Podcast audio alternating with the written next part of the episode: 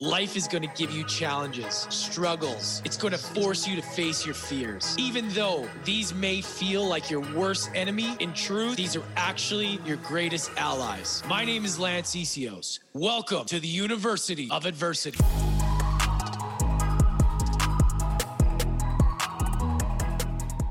What's up, everybody? Welcome back to University of Adversity. Super pumped for today's guest. This is such a powerful conversation. But before we get into the intro, I wanted to talk to you guys about our brand new course that we've released at University of Adversity called Warrior Embodiment. This is going to really help you get in sync and recalibrate your life for mind, body, and spirit. I put together my first course ever, and I'm really proud of it. It's the first of many, but this one, I really share all the tips, resources, videos, daily actions in these modules that will help you change your life. We did a 30 day unlock the warrior within challenge where you unlock that for 30 days. And the next step is to embody that. And so this course is 47 bucks. I really put my heart and soul into this and I'm going to, it's going to keep evolving. But, you know, many people ask me, like, you should put together a course. You should really, you know, put together all the stuff that you've learned in the last few years of, you know, how you've changed your mind, your body, your spirit, like all the things. And this is going to be really unique to me. And if you apply this stuff, it'll definitely help you. So, all of that is going to be in the show notes. There's going to be links for that. You can also check it out on my Instagram. We got links for that. And of course, if you want to join the free challenge, it's it's an evergreen challenge where you get a free Facebook group. It's 30 days to unlock the warrior within. And it's really helping you just create morning routines and evening routines. That's what it is. I'm sorry, folks, but sometimes the biggest changes that you can make in your life are the simplest things. And I try to keep it super simple. Try not to get too um, advanced in some of the language because some of the spiritual language and some of the personal development can get pretty pretty overwhelming and people just need to keep it simple. I know I did. So I've tried to keep it as simple and as easy for you to just take action. That's the thing.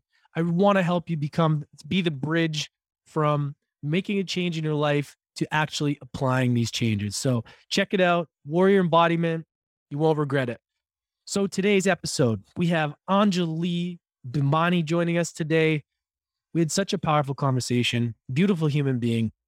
She's an internationally acclaimed award winning actress on stage, screen, and voiceover.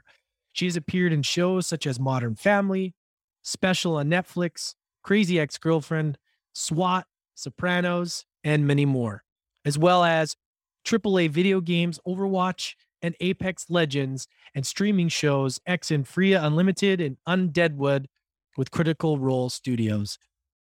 I really wanted to get in her mind and hear the way she's been able to be successful in this industry because it fascinates me how difficult this industry can be and how some people can do it and some people can't. And we had a really, really powerful conversation. But I also want to mention too, you guys, she's got an awesome book coming out. It's called I Am Fun Size and So Are You Thoughts from a Tiny Human on a Living a Giant Life inspired by her 2017 YouTube series with the same name. So make sure you check out her YouTube series. And like I said, it's called I Am Fun Size and So Are You Thoughts from a Tiny Human on Living a Giant Life inspired from that YouTube series. Also, make sure to follow her on Instagram. She's got great content and she's just an amazing human. So, without further ado, make sure you guys are subscribed to the podcast. If you are wanting to watch this on YouTube, go ahead and hit the subscribe button and the bell to stay on top of them. We really appreciate you. And if you really want to support the show, leave us a review on Apple. Or, like I said, if you want to support my work, go ahead and purchase the Warrior Embodiment course. I promise you won't be disappointed. All right, everybody, sit back, enjoy, grab a coffee, get on the treadmill, whatever you do, however you listen to podcasts. Anjali Bhimani coming right up. And here we go. Anjali, welcome to the show. Super grateful to have you here. Isn't it amazing how you, when you start to meet amazing humans and you start to grow, you just start to attract more of the same kind of well, that's just kind of what it is. It's that energy that you're attracting. Mm-hmm. And it's not accidental. It's not accidental. And also, I really do think there is a sort of not repellent, that's a terrible word, but when you start seeing the world through the eyes of what is it that I'm looking for rather than what is it that I don't want, you start seeing all of the amazing people around you that are precisely the people that you want to be around. I think it really does have to do a lot with your own blinders or your own field of vision. It's it's uh, honestly a great example of this is when I when I moved I moved 3 times to Los Angeles from New York. And the first two times I moved I was in a particularly not supportive relationship and my partner hated LA. So I was constantly fighting this desire to enjoy it and constantly seeing evidence of the things that he was kind of telling me about LA. And then when I finally came back the third time and we had split up at the t- at that time, I came to LA and I was like, "Okay, LA, show me what you need." I don't I mean, I'm I know what I need. I need to tell you what I need. I'm going to be doing my work. I'm going to be doing auditions. That's fine. Show me what you need. And that time when I came back, I met the most extraordinary giant network of people and i hate using the word network but it was like it was like a giant family of people that were living their life in such artistic and generous ways and not just artists by trade but just artistic humans. Who saw life as an art and who cared about what other people needed and cared about what excited other people and that was exciting to me because i when i meet people my first thought is what do you love and how do we get it for you? What's your what's your thing? What's your jam like it might not be your career right now. So I want to know what's your jam. Yeah. And let's talk about that. Cause then you, when you, when you talk to people about what excites them, that excitement just kind of, it, it exponentially increases. And then the conversation is really fun. Yeah. You really see that in people when you, when you talk about things like that. And I love that too. And especially in this kind of dynamic with a podcast when you connect and you start to like go and people you see people light up. And everybody has that within them whatever you're talking about. And and just seeing that is such a beautiful thing to see them kind of like passionate about something and that they're mm-hmm. excited about and you kind of dig into it and they're like yeah yeah yeah. Yeah. that energy is so so powerful. And it, it's magnetic and it's infectious and that's the and that is the best kind of infectious. It's a thing that gets other people excited about following their dreams or other people excited about oh yeah what what's my what's my jam? What's the thing that i love to do and how do i get it? You know i think i think so much especially with with terms like action and ambition we think that it has to be completely self-driven. We think that it's something that we have within us and we have to develop and it becomes a very kind of a very purely masculine energy thing and I think, and not masculine in terms of like guys only have it, women don't, but just oh, like yeah. our balances of energy. And I think you've spoken about that on the podcast before too, the, the balance of that energy in all people. But it becomes this very like, I have to go it alone and I have to be ambitious. But uh, it's just way more fun to be doing things with other people, with like minded people, whether those are like minded people in terms of wanting to support you from behind the scenes, or those are like minded people that are in the trenches with you, creating the very same thing that you are. Mm. You know, it's just way more fun to do it that way. And so the I think there's a misconception, I certainly have had it many times in my life, that we have to have we have to go it alone. We have to do it ourselves. And the truth is, we should never go like there's no need to ever go it alone. None of us can be everything that we need to be you know have all the knowledge all in ourselves we're all going to have dark times we're all going to have you know, blank spots in terms of our knowledge or our experience. And that's where you absolutely need people around you who are better at things, who support you, who understand what your weaknesses might be so they can help you help you fill them or fill that spot, whether in your organization or in your personal life or however.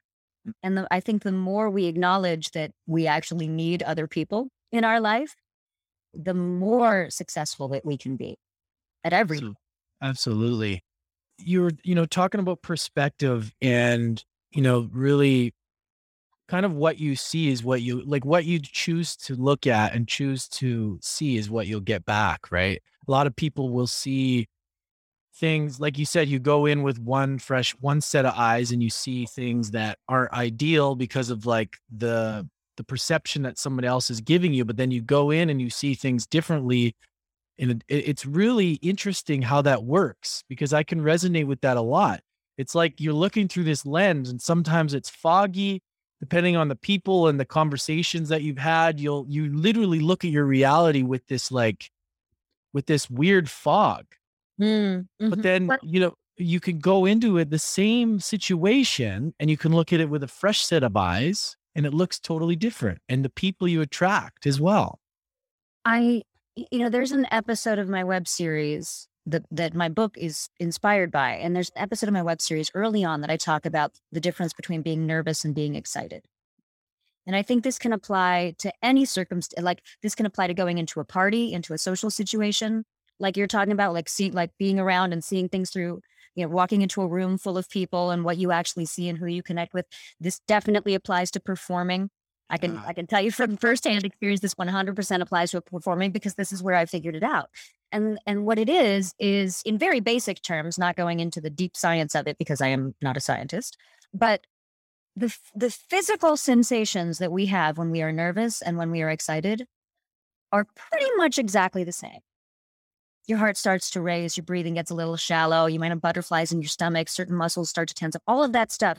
It's essentially the same thing. The only difference is our perception of what might happen being a good thing or our perception of what might happen being a bad thing.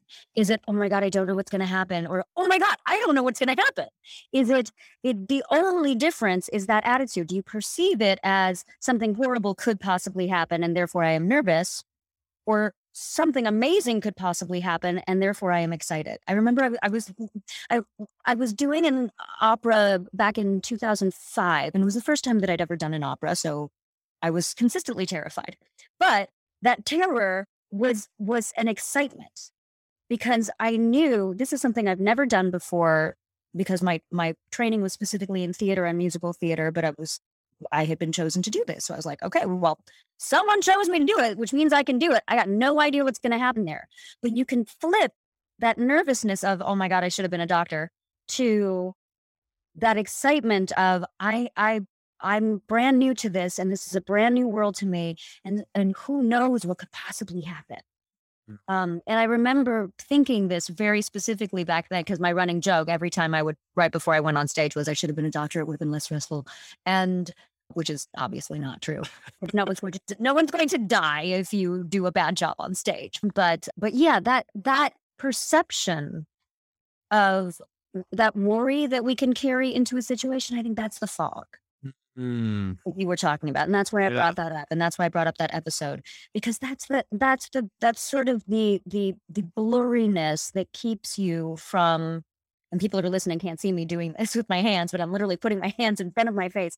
That's that blurriness that blocks your vision because right in front of your face is sort of the words or are the words, I'm not good enough. I don't know what's going to happen. I'm afraid. I'm all like, that's kind of in your way. Mm, when you can get rid of that and you can actually see through clearer eyes, then you can step out of your own head. You can step out of your own worry. You can step out of the spinning that goes on. You mm. know, I call it the war in your head because we're all fighting it. It's just Yeah. the question is, you know, is the war in your head for yourself or is the war in your head against yourself? Totally. And you know, I follow a lot of Dr. Joe Dispenza's work, and it's it's literally about overcoming yourself every day. That's literally what it is. If you Yeah. can do that in the morning, you just overcome the stories or you know the habits, the things that are from the past that we're bringing mm-hmm. in. If you can just overcome that, your day gets so much better. But it's literally that's what it is too. It's it's like our we create our own limitations within ourselves. It's We like should. we we think that other people are the ones stopping us or whatever, but usually most cases it's our own self that we need to just overcome and get through. Right? a lot of times that that limitation we may have developed that limit that limiting belief in ourselves Yeah. because of something someone else said whether they meant it that way or not so there is a there is an outside factor you know whether it's something someone said when you were 4 or something someone said when you Totally. were 40 that that things can things can land and stick Oh yeah. so that is definitely there there are definitely outside forces at play but i i agree with you because i you know 90% of what i thought was in my way for so many years was was a story i was telling myself Yeah. you know and i and and as an actor it's funny i i i recently over the over this last year because over this last year i've, I've developed four ideas for books, and one of them we're we're talking about today. But there's but there's three others coming. But one of the things that has hit me is that as an actor, you learn how to do so many of the things for your character. You learn how to do so many of the things that we as human beings need to be doing for ourselves. Mm-hmm.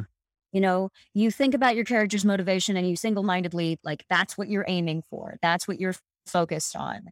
You step into the life of this character, the character you want to portray. Well, we should be doing that on a daily basis, stepping into our best selves, right? But we think, no, this is the this is the truth. This thing that is right now, this is the be all end all. Mm. Rather than, but this is the me I see at my in my greatest self when I am feeling the most myself, this is the me I see. So I want to step into that. And in order to step into that on a daily basis, one of the most important things we have to do is get right with our own thoughts. And that's tough. Yeah. It's really tough. I mean, I am not naturally, I don't think I was naturally born a particularly high serotonin, high dopamine. Like, I, I don't think I was born a particularly all the time positive individual. I think there's a big part of me that that employs protective pessimism. There's a big part of sure that that focuses on, you know, where's the danger. And and so I have had to really develop a lot of tools to use through my life to maintain a baseline level of effectiveness to be able to not be living in those thoughts. Mm-hmm.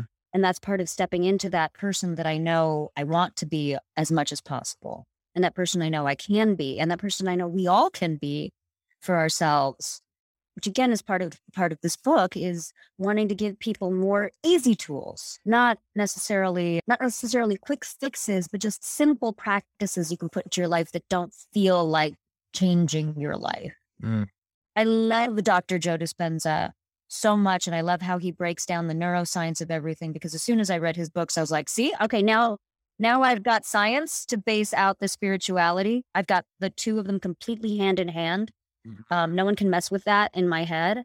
I the practices that he suggests in the books, I think for some people require a time commitment that they feel is daunting, and so they may not. You know, a lot of people may look at an hour of meditating a day and be like, "I just, I don't know how that's ever going to happen in my life." Right? Yeah. So sometimes it's kind of about tricking ourselves or fooling ourselves into putting those kinds of practices into your day until all of a sudden, look, I am spending most of my day doing it. Yeah, no, absolutely.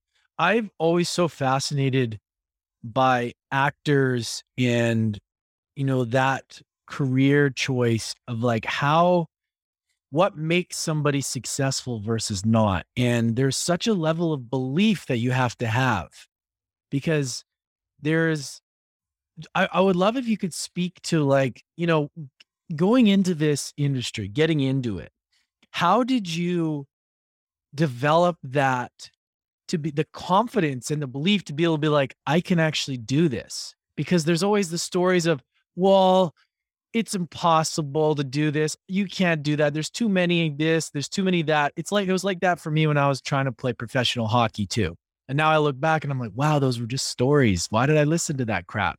And I'm just so fascinated how people are successful in that business because it, it is challenging. You get no's a lot. But how did you develop such resilience as far as like being able to kind of be like, this is what I'm doing. I believe that I can do this mm-hmm. and I'm going to continue to do this. That doesn't just happen. How did you develop that? No, it doesn't. Can I curse on this show? Of course. Are we, are we, are we PG 13 and up? Um, sheer fucking stubbornness to start with. Okay.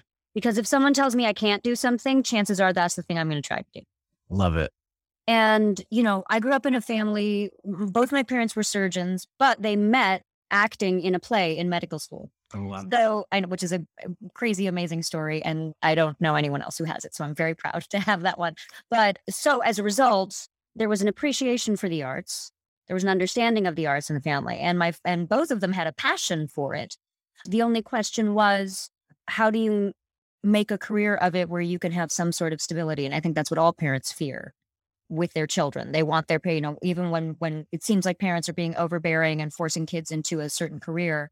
Sometimes it, it's for the parents to just have their own bragging rights, but a lot of times it's mostly about I'm worried about my kid having a stable, happy future, right? So for me, it was I I've you know, I was a good student. I was I was pretty much doing well at, at everything. And then around high school, I realized, oh, wait a minute, this thing that I love doing more than anything else that I'm doing at school is actually something that people do for a living. I was focused on theater at the time because that's the most accessible, I think, of all of the arts. We all do school plays. We all have that, you know, available to us. And I was doing a lot outside of school too. And when I finally realized that there were people doing it for a living in the world, that's when I started clocking, okay, so then the path at the time, just like every other career at the time, was go to college, do the thing, right? Whatever. And so my parents were very, very supportive about it as long as I, they were very clear about we just need you to be very good at it, which so far you've proven you are. Kudos to you. And we need you to figure out how you're going to make a living. And if you're not going to be able to make a living right away as an actor, you need to figure out something else that you can do with it. Hmm. You know? Yeah. And, but they were very clear about we're all about it. Just make sure you have your ducks in a row to do all of these other things. And I'm sure they were also terrified. And it probably wasn't until like 10 years ago that they weren't worried about me just because, you know, their parents, that's their, that's what they do. My mom still worries about me, but just not as an actress. Yeah. So, so with them, I had this tremendous support system. And with the rest of the world that was a little more judgy, it was it was that stubbornness that I'm telling you that. Because the second someone would say something you know, I like to use the term meow meow. Oh, meow meow, your life's going to be so hard, meow meow. Like uh, that kind of stuff. The second someone uses that language with me, I'm like, the fuck it will. I got the don't tell me what I can't do. I'll tell you about while you're talking about what I can't do, I'm going to go do it. Peace out. Like I'll just get angry like that or I'll just get stubborn like that. And so I think there was a there was a big part of my my my inspiration to keep going was to prove that I could do it because it's what I wanted to do. After that, I will say that probably my it probably served me a lot that I am very hard on myself. And I, I know it served me a lot for a very long time that I'm very hard on myself, which means my expectations were very, very, very high Mm. of what I could do. Now, it doesn't necessarily mean that that's a great practice to have long term. And I'm actually working on breaking myself of some of those expectations now. But early on, it definitely served me because the sense of something, again, it sounds very negative, but like this isn't good enough was actually very important to me doing better. Mm. Now I'm much more careful evaluating versus judging. Like when I say something isn't good enough, it's an evaluation. It's not a moral judgment of me as a human being. Before I had conflated the two a lot. You know, I'm not good enough, therefore I am a failure. Okay, no, that's not how that works. This audition wasn't good enough. How do you make it better? That's how that works. You know, learn from the people around you. Um, so that, yeah, sorry, go ahead. No, no, I was just gonna I want to break down that process. Like for somebody, okay, so you're say something doesn't work out. You got you got some sort of like block, you didn't get a role. Like, how do you bounce back? Like what if- what is the what is the method for kind of like without sitting in it? Because people will sit in it and be like, oh, I suck. I did this audition, I didn't get it, blah, blah, blah. So I just I'm fascinated how there's people that are like, all right, like you said, I'm gonna do better. But like, what's that process look like? It doesn't look as quick as what you just described and i think the one of the disservices we do ourselves is think it has to be one or the other. It's either i fall into a deep depression or i just let it roll off my back and i just go and i think there is a middle ground that certainly is at least for me there's a middle ground because if i don't acknowledge my feelings they will just come up and bite me in the ass on a regular basis. If i don't actually let myself feel the disappointment of a rejection i I will it will come up somewhere else. It will start bubbling up somewhere else. The for me, the difference is when I when I do this gracefully, because I don't always do it gracefully. I'm human. But when I do have a graceful moment after a disappointment, it is because I have managed to separate the disappointment from rejection. There's a wonderful actor who has has done these these beautiful audition. I'm going to look it up right now so you can have it. Actually, hang on a second. Well, I'll, I'll I'll give it to you in the show notes. But but he's a friend of mine, and he has done these beautiful audition videos.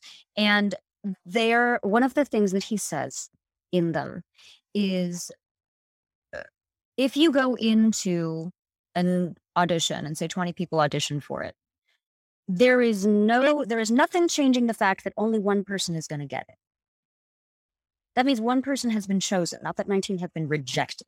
It's not a rejection. It is not a it is not someone saying you're not good enough. It's not someone saying you aren't a good enough person and or you're ugly or whatever. It's not any of those things. It just means that they picked one person. They've gone shopping. You know, that's that's all that has happened there. They've gone shopping for something. And and and that mindset of, okay, I just I wasn't rejected, I just wasn't chosen. That helps because a lot of times it has nothing to do with your acting. A lot of times it has nothing to do with anything you have any control over, right? So that's one thing, just a, just a thing to put in my head. But when I am graceful about it, I separate the disappointment from the moral judgment of not getting the job. And that is a very difficult thing to do. Yeah. It's a very difficult thing to do, but it I find that it works in any circumstance when it comes to rejection. Is is remembering finding a way to yes, let myself feel terrible because I'm disappointed, but not allow those voices in my head that say, man, I didn't get this job. I'm such a failure. No, you didn't get this job and you're disappointed. I really wanted this job. Boy, I really wanted this job. You certainly, if you had a little kid come to you and say, I really wanted this thing, you wouldn't tell them, well, you're a failure because you didn't get it. So congratulations. You'd be like, I know, I know how sad you are right now. I know, and that sadness sucks, doesn't it? I know that sadness sucks. What can we do? What can we do right now? So letting myself feel it is number one priority because my body will not let me hold on to my body will not let me hide from emotions it's just not something i'm good at. After that is the thinking through and it can be right after that it can be days after that you know depends on how long it takes me to, to process that disappointment is the evaluation process. Well did i did i really do as good as did i do as much work on this as i should have? Did i make these right choices were these the right like did i really think about the choices? Was there anything that i left on the table is there when i find out who got it what do i think that they had that i didn't have? Is it something that i could have changed or is it just something that is innately them? You know really starting to look at it the way i assume football coaches look at plays after you know after you break down a game where people lost where the team lost. I say I assume because i know nothing about sports ball games.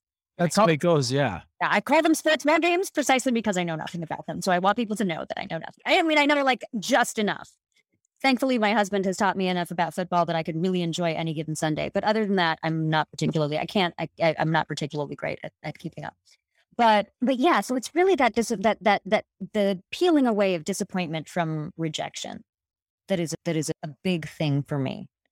And also, I mean, I hate to say this, but the more it happens, the better you get at it. If, if you aren't letting, if you aren't really like wining and dining and taking to dinner those voices that are telling you you suck. Because, yes, you're right. Like, as an actor, you get told no infinitely more times than you get told yes. You know, and at, and people at the top of their game, people at the people, A list actors get fired from movies just because they weren't the right fit. You know, it it, and that disappointment happens at every stage. And thinking that it only happens when you're down here, as opposed to like when I finally have made it, no one will say no to me. That's just, that's a myth. You're going to have to feel these things along the way. So learning how to process them the whole time is learning how to process them through your whole journey, I think is more the, the goal. I think that is so important what you said though, because having that process and having that self reflection mm-hmm. is everything because you have to know if you don't look at what you've done, what did I do? What could I do better?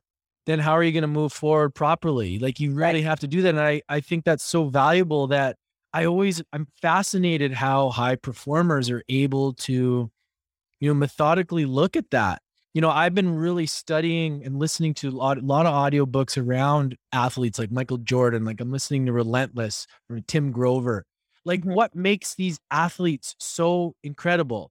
And the same thing in actors, the, the high performers that are able to create these amazing careers. It's like, it's not accidental. It's it's that it's that feeling of like, all right, when shit hits the fan, which happens for all of us. But how do you move out of that and into the next thing? Mm-hmm. And that is the difference because so many people allow that as that's who they're defined as. And that's why I think it's so important to know exactly like, you know, th- that it's just a matter of really being honest with yourself, right? And just like reflecting and knowing that this is done. I got to feel it. I got to understand that this really sucks. But and you don't want to get lost in that and become that.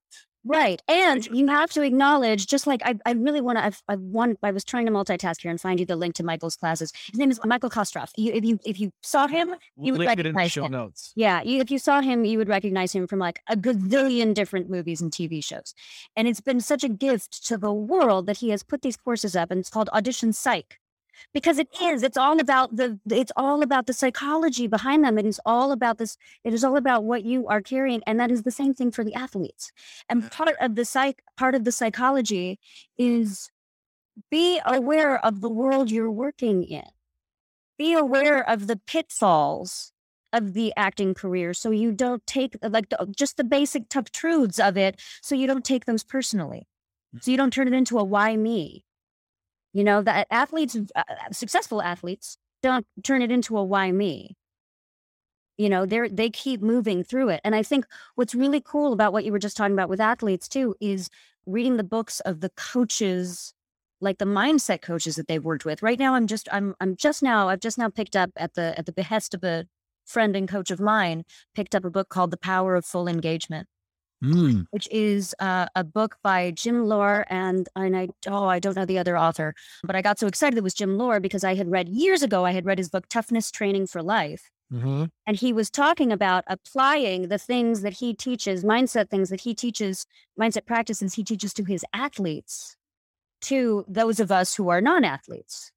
Because athletes have to train themselves, not just physically, but mentally and emotionally and spiritually to perform at their best for that 10% of the time that they are competing. Mhm. So 90% of the time they are training themselves for that time. But we, this is what's cool about the powerful engagement. We as as, you know, mortal humans who are not full-time athletes, we don't give ourselves the same practices and we expect so much more of ourselves time-wise. We expect 8, 12, 16 hours of linear constant being at our best without putting in practices for us to recover, without putting in practices for us to have mental recovery, without putting in- practices for emotional, spiritual recovery. So, how can we expect to ourselves? How can we expect ourselves to operate our best if we're not cleaning those up? And one of the biggest ones, like we were just talking about, is how do you move on to the next point? Yeah. How do you move on to the next point? I I am learning, much to my chagrin, but it's very true. I am learning that I move so quickly on to the next point that I forget a vital part of recovery, which my husband hearing me say this now is going to make him jump for joy in the corner. A very vital part of recovery is taking the win. If you've just succeeded massively at something, you need to acknowledge that. Hmm. And you don't just need to acknowledge that because good for you, yay for me. I need to feel good. Like there are actually there is neuroscience on it. Dr. Andrew Huberman has a whole he does this interview. He, there's an interview with him Yeah. and Tom Green. Yeah, it's amazing. I saw it. Yeah. But you saw that, right? Yeah. Well, he specifically talks about how important it is to take the W, even if it's the smallest tiny W, in in your day, because it enables you to, to it enables the dopamine pathways to keep firing without completely de- depleting you. Now, I've just done like the total layperson's explanation of that, so please go listen to that interview so you can get the real science behind it. But it is it's vital. It's vital to your system. I have a habit of I call it A student syndrome of being like, yeah, yeah, yeah, great. I got an A. That's expected of me. Let me move on to the next one. Because the next one I have to worry about. I better worry about that next one because I can't get a B on that. Mm. And so it's sort of that like it's it's that, yeah, yeah, yeah, I got that. Yeah, yeah, yeah. I brushed my teeth.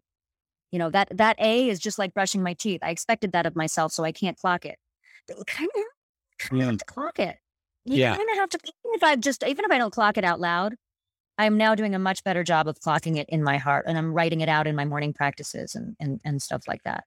Yeah, I think I was actually filming a video about this is that keeping the promises with yourself is so important at building that confidence. So mm-hmm. it's like the littlest things in the morning, whether it's I'm going to get up at this time, I'm going to make my bed, I'm going to do the things. If you can nail those every single day, just the simple things, that's literally what gives you that confidence the rest of your day. Cause then you don't want to slack in business because you're like, oh, I'm kind of winning the day already. I've done the things I said I was going to do. I don't want to eat bad. I want to go to the gym because I want to keep this going. Yep. And it's The like those little wins will give you that feeling of of actual that and that what installs that belief too, which is allows you to really feel better about your day. Cause if you're constantly, you know, looking at these things and either doing them and not really acknowledging them or just moving on to the next thing or it feels like it like throws for me personally, it throws my day off if I'm not doing those things and I'm not acknowledging those things along the way. And I Mhm. think it really helps because, you know, what makes a good day versus a bad day, right? If you really break down your day, like what makes you feel good by the end and what makes you feel like it was kind of a shit day. Mhm. You brought up a very important phrase, which is the promises to yourself. Yeah. Keeping the promises to yourself, because so much. I, I had a therapist once tell me it, it's very simple to build self esteem. Do things you find esteemable. There's your simple answer. It's not easy, but it's simple.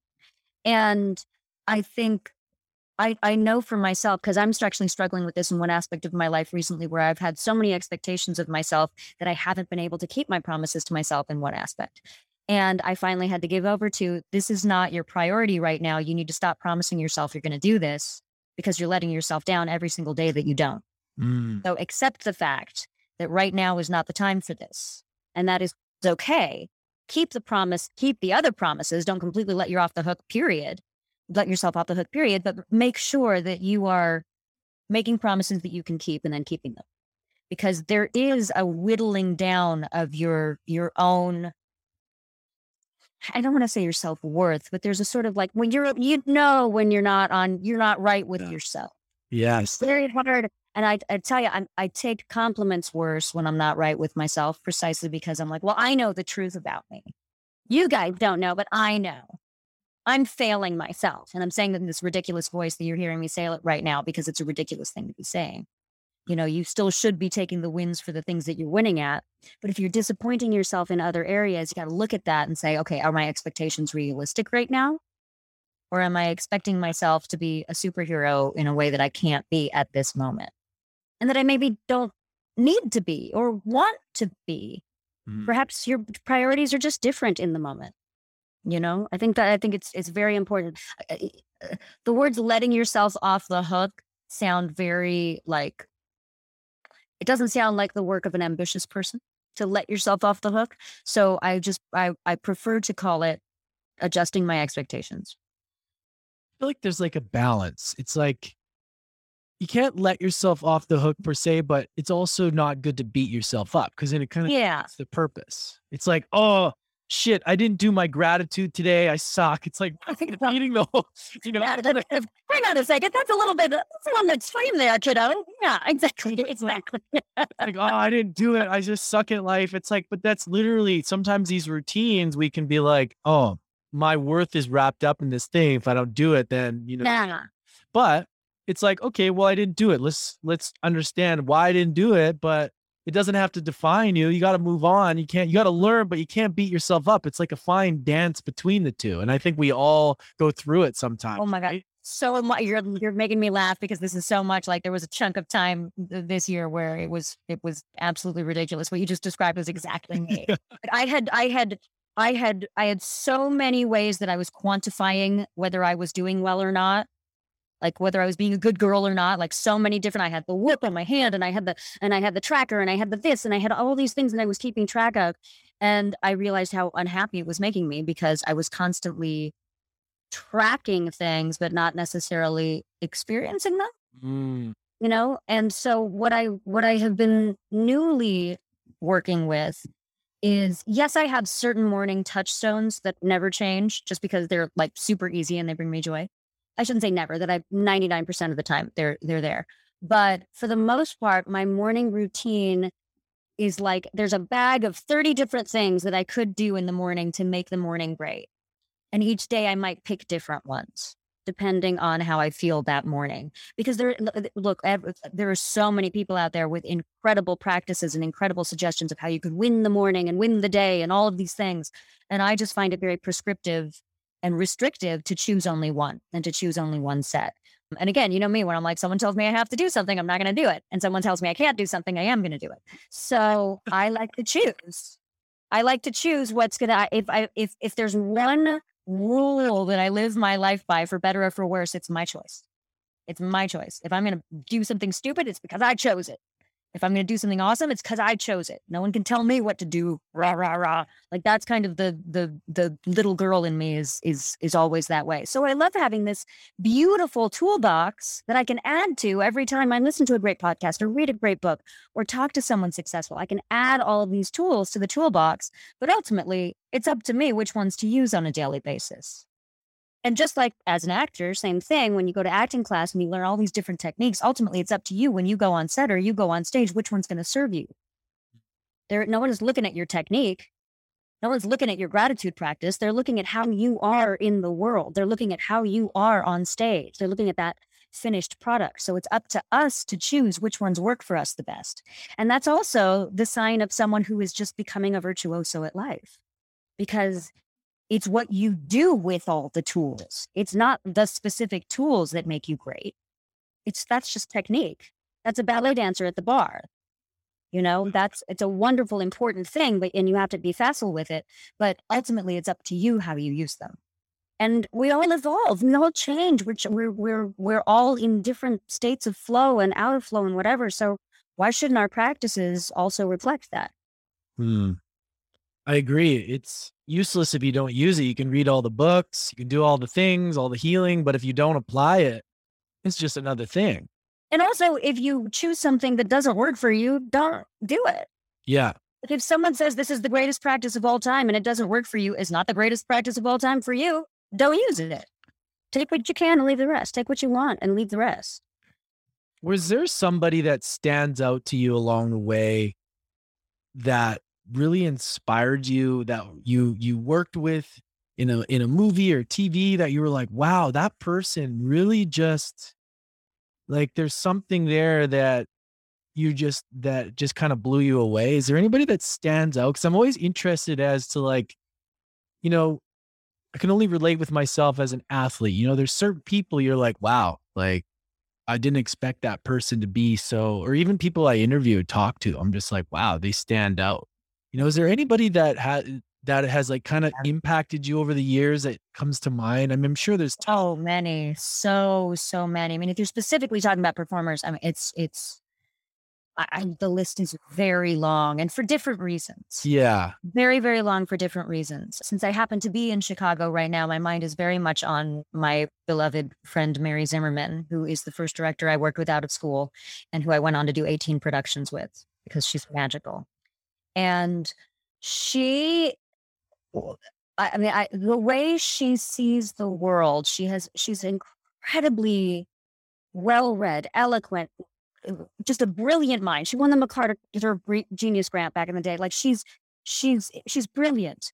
And yet she has the ability to look at the world with a childlike wonderment and put that on stage. And that is the thing about her productions that tends to set it apart. That's kind of the fingerprint that she has put on her productions is that it still feels like one way or the other, no matter how big the production it still feels like a bunch of kids putting on a play in their backyard. There's just something about it that feels very uh, freeing mm. and allows the audience to put their stamp on it, allows forces the audience to use their own imagination and and i've always ever you know ever since meeting her that tenacity that she has towards seeing the world in imagery and being touched by sounds and sights and being touched by one line one line in an ancient text might inspire her to do an entire show mm-hmm. one visual we did we did a play called metamorphoses that we brought to broadway back in 2000 i think we went to broadway in 2002 we brought it to new york in 2001 and one of the key sections of the show, a few of the key sections of the show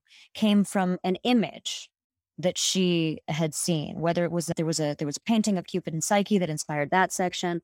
There was one particular uh, sort of like passage in in ovid's metamorphoses that inspired a whole story. Like she just takes moments and is like oh this this thing i see this thing and i want to expand on it. I want to make it bigger. I want to make it more beautiful.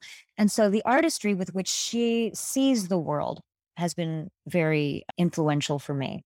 Also, I'll just say, I mean, there's a, a teen people that I have worked with who, again, A list actors are also the most gracious, who are also the most gracious. And I, one of my, my, one of the phrases that is out in the world that I hate the most is never meet your heroes, implying that you will be disappointed by them.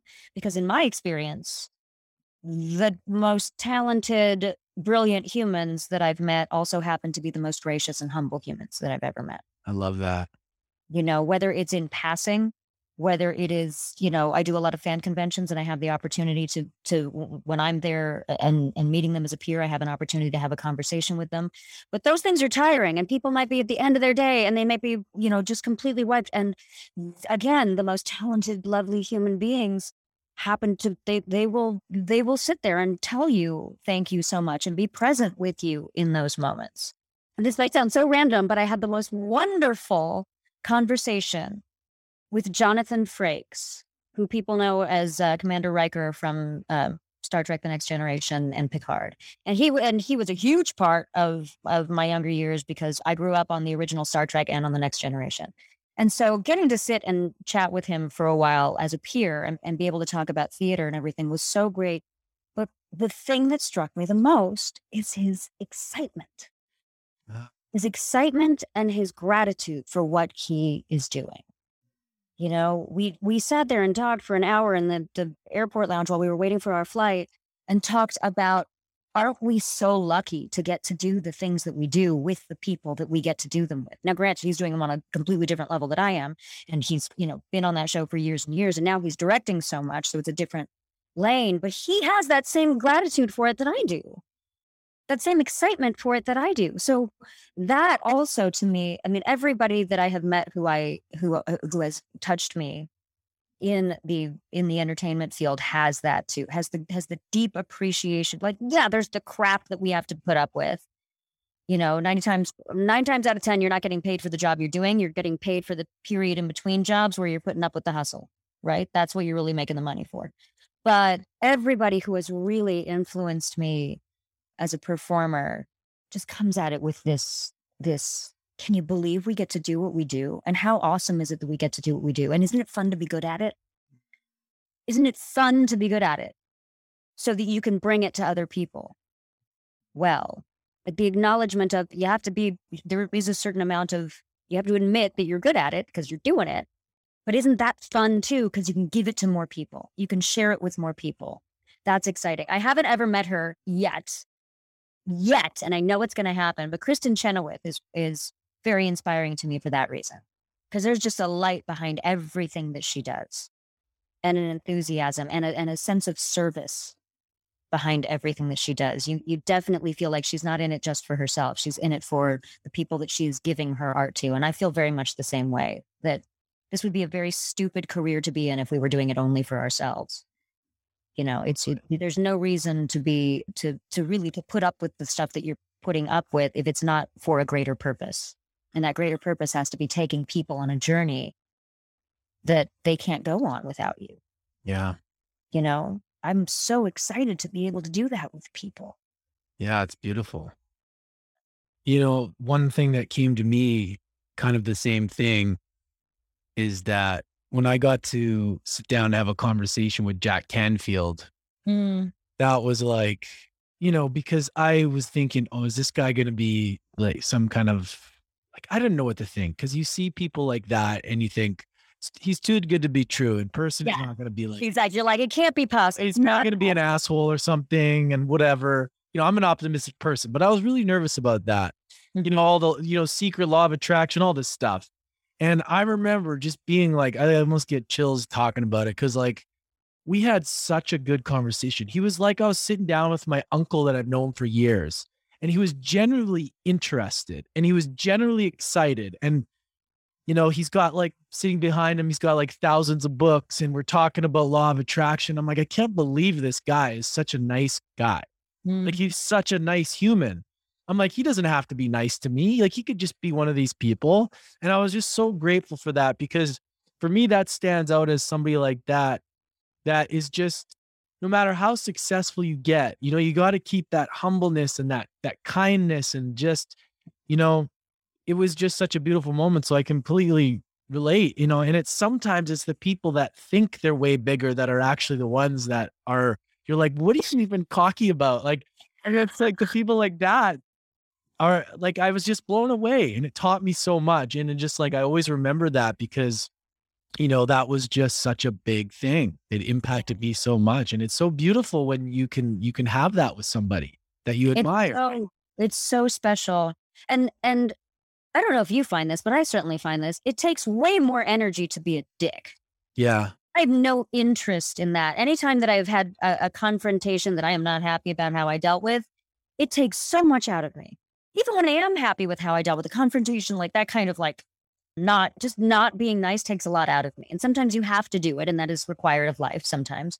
But I'm I'm I'm more surprised by people, whether in Jack Canfield's position or or you know famous TV stars. I am always I am more surprised by people who are assholes than I am by the people who are gracious, because it does seem to me like, huh, how how does that how does that serve you? I know it must be serving you one way or the other. You must think it is, but how does it? Yeah. I don't know. I don't know. I, it just feels like it must be very isolating and very um angering. And, and I I know I would not be able to sustain it. No. No. Yeah. It's it it takes a lot of energy. Mm. What would you say was your your biggest weakness that you're working on? I think to this day it's my self-talk. It's not a it's not a new one. It just presents itself in in other ways. Hmm. You know, my my demons are very clever. I have a I have a very clever brain. And and you know, my brain I I joke my brain can be my creativity can be used for the powers of good and can be used for the powers of evil and, and they are simultaneously at work in my own head. But I I think that is ongoing probably the thing I work at the most. I don't know that I'd call it a weakness at this point. It's just something that I have to keep an eye on because Yeah. if I'm not consistent with what I know, with my own, what I call emotional hygiene, if I'm not consistent with putting the things in practice that I need to do to, to let those voices die off because I'm not listening to them, then they'll just start to get a little bit louder and louder and louder.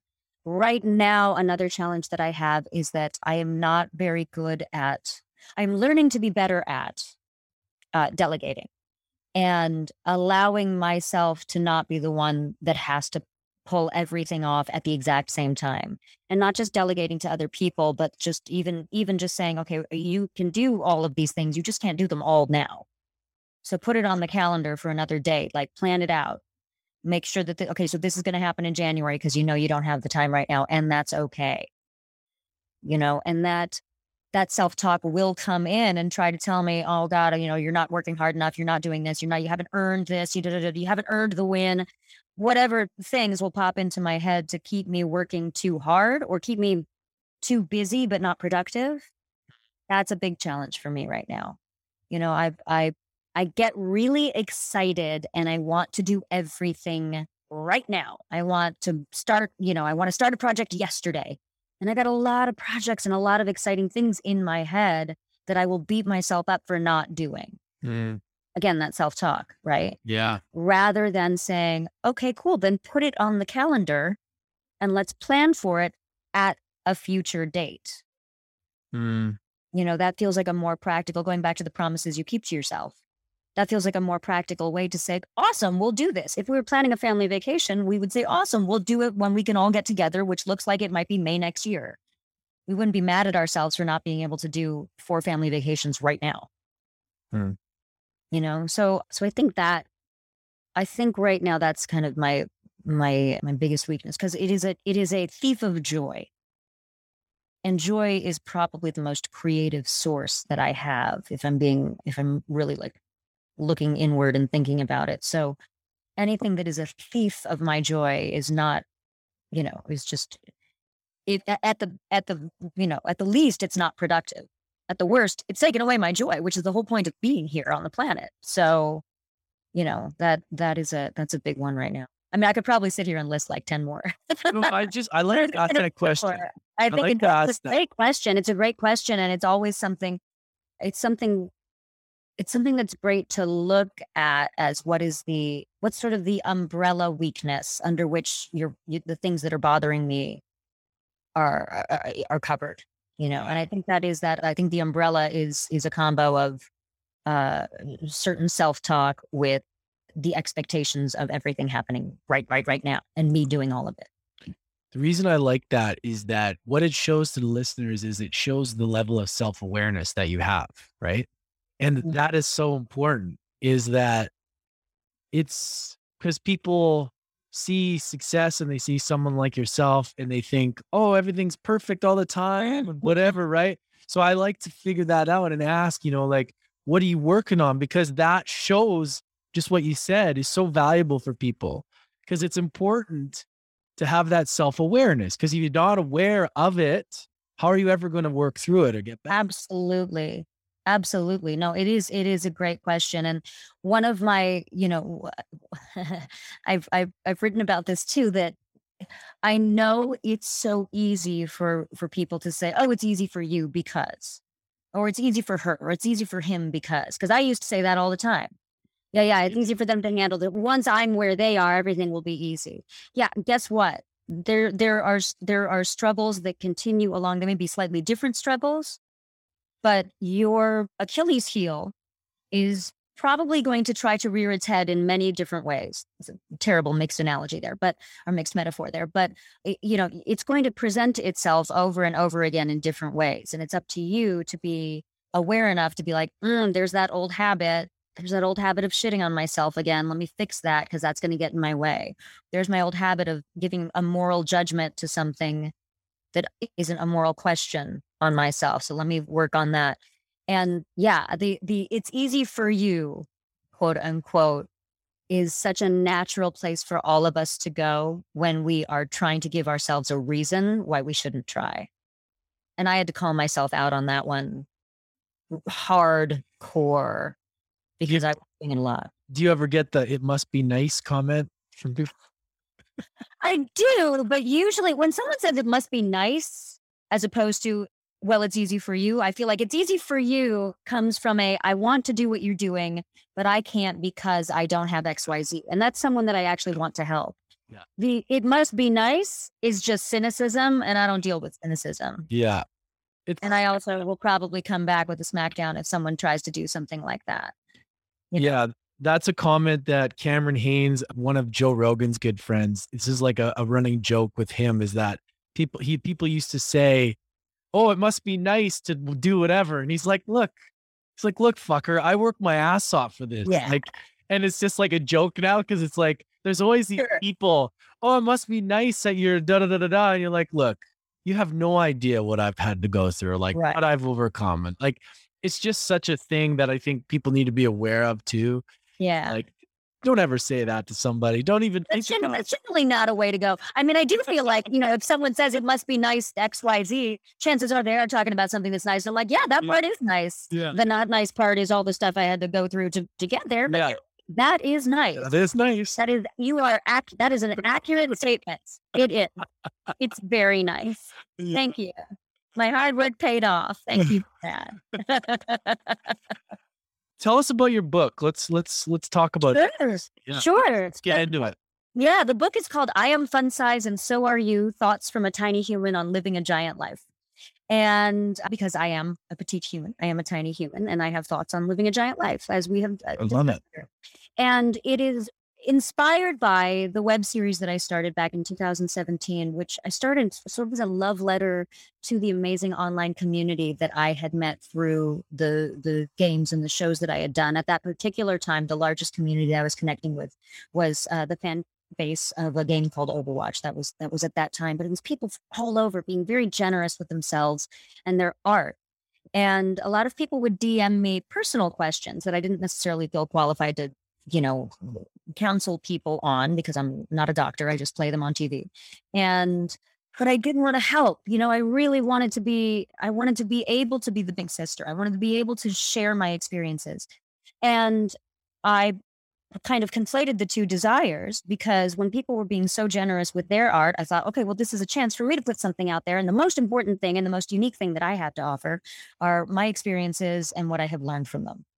So I started this series where people could write into to this public facing email address, Anjali at iamfunsize.com. They could write in their their personal questions and I would do a video about, well, this is kind this is an experience that I had that's similar to that. And let me tell you how it worked out for me. Or this is one of the tricks that I trick myself into, you know, take it or leave it, whatever.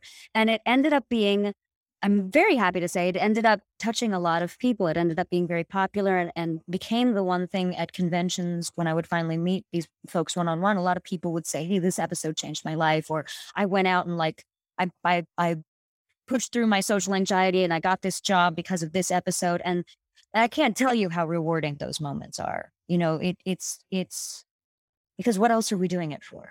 Right. It, it, other than to, to touch people and help them in their in their lives in a greater way. So people have been asking for for years for me to turn it into a book and I finally decided to do it. So here we are and it's uh it's sort of a combination like the series it's a combination of of my own life stories so sort of like part memoir, part humor, part because everything you got to deal with a little bit of a laugh with everything. Even the darkest times you got to so laugh. True. So true.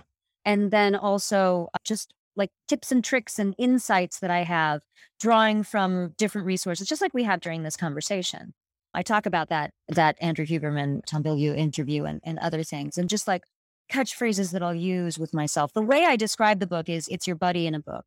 It's a, it's a, it's an easy read, something you pick up you can flip to the middle and read a section. You can flip to the end. You, you don't need to read it linearly. There's a bunch of different sections. There are gorgeous and adorable illustrations by one of the gals that I met through um, the fan art community, who is an extraordinary artist named Vivian Trong. And she's done these beautiful illustrations of me and my dog, Charlie, because I, a little Charlie dog, is a brilliant little animal. And I have learned a lot about life from this dog. So, so yeah, that is the, the book is there. And it's, so we we have a Kickstarter running right now for the first sort of I'm calling I, the Kickstarter exclusive version for people who want to get it before it goes out into the world. So it's sort of like a personal author copies version. That's awesome. Yeah, because I, I want to and I give people a little bit of an extra extra access to me before we turn it into something that that goes out to the mass market. That's the way I did my book too, the crowdfunding. Oh, great. Yeah, it's cool because you you people get to be part of the journey. You know, from the you know, it's it's it's kind of fun too, and I think it's a great way to do it. Like, you know, your your yours might be different than mine, but I found it to be really really cool at like the process of like it's not just like here guys, I have a book. It's kind of like a it's it's it's like a journey. Absolutely. Well, and what I, I, I wrote the book for them. I wrote mm-hmm. the book for for other people to read it, and so to be able to give more back as people are helping us support this book, and also to know that people are actually excited and interested in reading the book. To be honest, I've been, you know, I've been in in in edits during the Kickstarter, and there are through the Kickstarter, there have been so many moments where I'm like, oh, you know what? I'm going to add this section now. Oh, you know, this person mentioned that. I remember. Oh, yeah, let me add more. So I think I I actually think the process of connecting with people through the Kickstarter is is going to affect the book considerably, which is a mm-hmm. beautiful, beautiful thing because I do I want it to be I want it to be what is useful to the to people, not what I want to write. Yeah, that's a great point. What was the biggest what was the most challenging part of writing the book? Because it it does force you to really like look at some stuff and just be, you know, there's obviously a major amount of presence that needs to be be there and there's just a lot of it's a lot of work, right? I mean, what was the biggest challenge for you with that process? What was and continues to be the biggest challenge with that process as I'm working through edits is finding the space and time to be just single minded focused on the book. Yeah. There was one point during the process where I had to just like between two conventions, I stayed eh, out, I stayed in Atlanta in a hotel room, locked myself in that hotel room for four days and just wrote and just worked on it. And for me, it, it definitely, I have to acknowledge the fact that I am easily distracted and that I will do 20 other things that need to get done, but I will do 20 other things if I if I allow myself to get distracted. Doing it at home is very, very difficult. In order to be able to write the book at home, I had to get up at four o'clock in the morning when nothing was going on and just set myself to writing then but it really i mean uh, the hardest part of it is the act of writing it. That is that's basically it the act of sitting down and doing it. The the topics and the actual writing comes very easy to me particularly because this is so personal.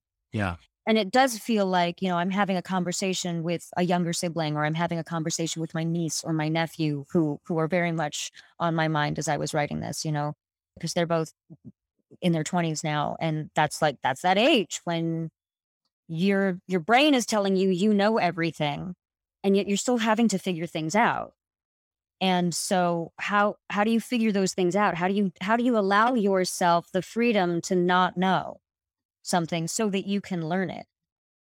You know, that's a, that's a that's a big thing. So yeah, it's it's just the sitting down and writing it. Finishing these edits has been especially because we started the Kickstarter right when I was in the middle of edits. So so that's been that's been that was a little bit of poor planning on my part, going back to that weakness of mine of wanting to do all the things right now. But it's going to get done, and I'm very like I said. I mean, we already uh, we're we're on a great timeline to be able to get these to at least be able to get these Kickstarter exclusives out to people first, and then we're going to take our time with how we bring it out into the into mm-hmm. the greater public. Do you find it's challenging sometimes because you think of stuff and you're like, oh, I should have put that in. I got to put that in. Like that's what I keep doing. I'm like, oh, yep. why didn't I think of that? I that's what I keep remember that. I keep telling myself that's for the sequel. That's for the sequel. That's what I. That's for the sequel. You could literally make three books, right? It's yeah. like. I well, that was the that was a challenge when I was actually allowing myself to send in the first draft because I had I had put up post-its on my on my wall of all of the sections that I wanted to write. And there were like 20 more sections that I could have written. And the, the book was already like 300 pages long. And I said, you know what? It's, it's, slow down. I mean, good. We could replace one of these sections if we find out through the editing process that we need to. And I have a wonderful editor who's helping me with that. But let's uh let's let's let's get this baby out into the world. It doesn't have to be perfect. It has to be out in the world. Yeah. And that was, a, I'd say that was the biggest challenge to starting. That was not the biggest challenge to the writing process, but that was definitely the biggest challenge to, to starting. And, and honestly, it was the biggest challenge to starting the, the web series too, was this fear of it's not good enough yet. It's not perfect.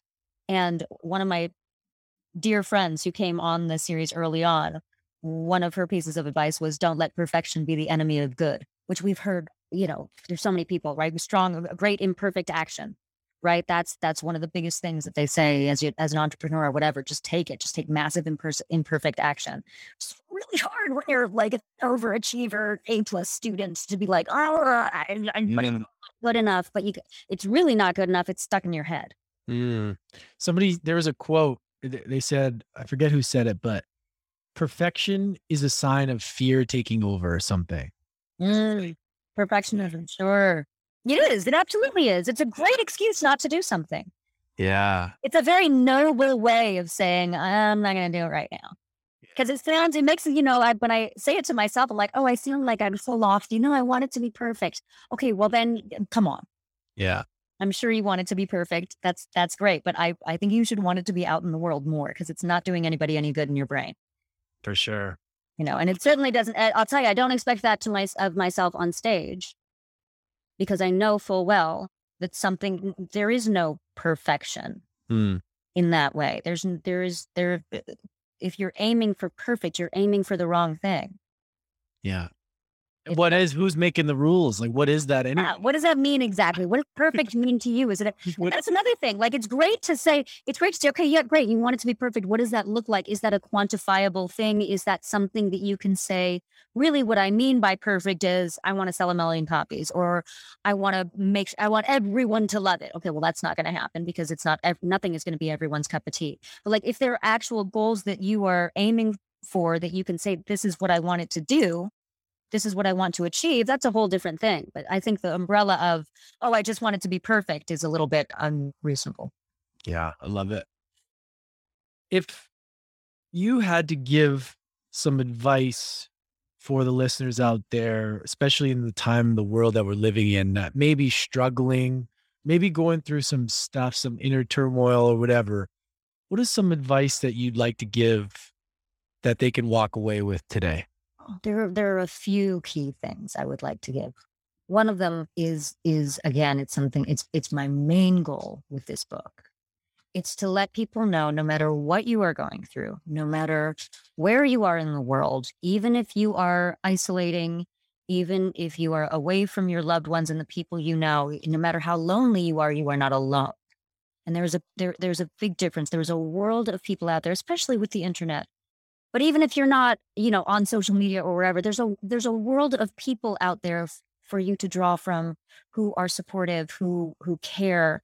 You can dive into the world's greatest minds by picking up a book. It's why reading is one of my very favorite things to do, when, especially when I'm down, is to pick up a good book, either fiction or nonfiction, and to dive into the mindset of someone else or to dive into a fantasy world or whatever, because you are not alone when you have a book. You've got that person with you. And same thing is with this series and with uh, with anything else that you see with all of the interviews you see with your podcast. You know, so much of what you are doing here is to let people know, hey, you may think these people are so successful that they have no problems. I'm here to let you know you're not the only one. Everybody's struggling with something. And we could do a whole episode about all the things that I'm struggling with right now. That's just like that's my gym. That's the stuff that I have to be working on. But I I very very very much want people especially during the pandemic when when the world's been sort of shifted off its axis to realize that whatever you're going through you have unique experiences yes but you are not alone in in what you are feeling.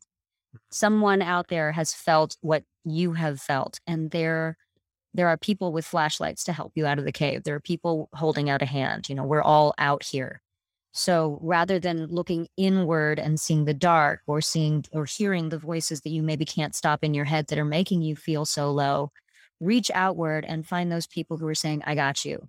Mm. You need a flashlight? I got you. Lance has got you. Anjali's got you. Tom Bilyeu's got you. Andrew Huberman's got you. All these people uh, uh, have have options for you. All these people have have voices for you to listen to that are a little more, might be a little more productive and definitely more kind than some of those dark voices that that we listen to in our head. That's that's probably the greatest thing. And then the the second thing is on the flip side of that, you know, there's that very famous quote that I am I'm probably uh, misquoting, but everybody is fighting a war that you know nothing about. Please be kind.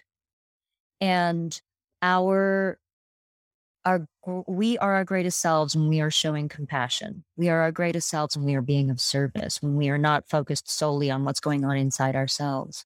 And so wherever you are in the world and whatever you are doing, I think it is a great way to look at how you work, how you move through the world and do your best to consistently be of service and consistently act with a certain level of compassion. There are fights you're going to have to have. There are people, there are going to be people that you have to butt up against. There may be very unpleasant moments, but coming from that base desire, that that basic desire to to be something more than just yourself, serves not just the people around you, it actually really serves you in your heart. It will fill you up so much more than only thinking about your own success. It will fill you up so it will get you so much farther than only thinking about your own success because nobody does this alone. Nobody really does this this life thing mega successfully all by themselves. If they do, it's very boring because you're only enjoying it by yourself. So be kind, be compassionate with others, with yourself, and know that you're not alone. It's great advice. Perfect. Thank you so much. Thank you. Thank really you. Appreciate it. This Thank amazing. And I'm excited for your book. I'm excited to just see continue to you know, witness the magic you're creating. You got such a great energy. And I really, this was a great conversation. I appreciate it. Thank you. Thanks so much, Lance. You take care. Dude, thanks everybody.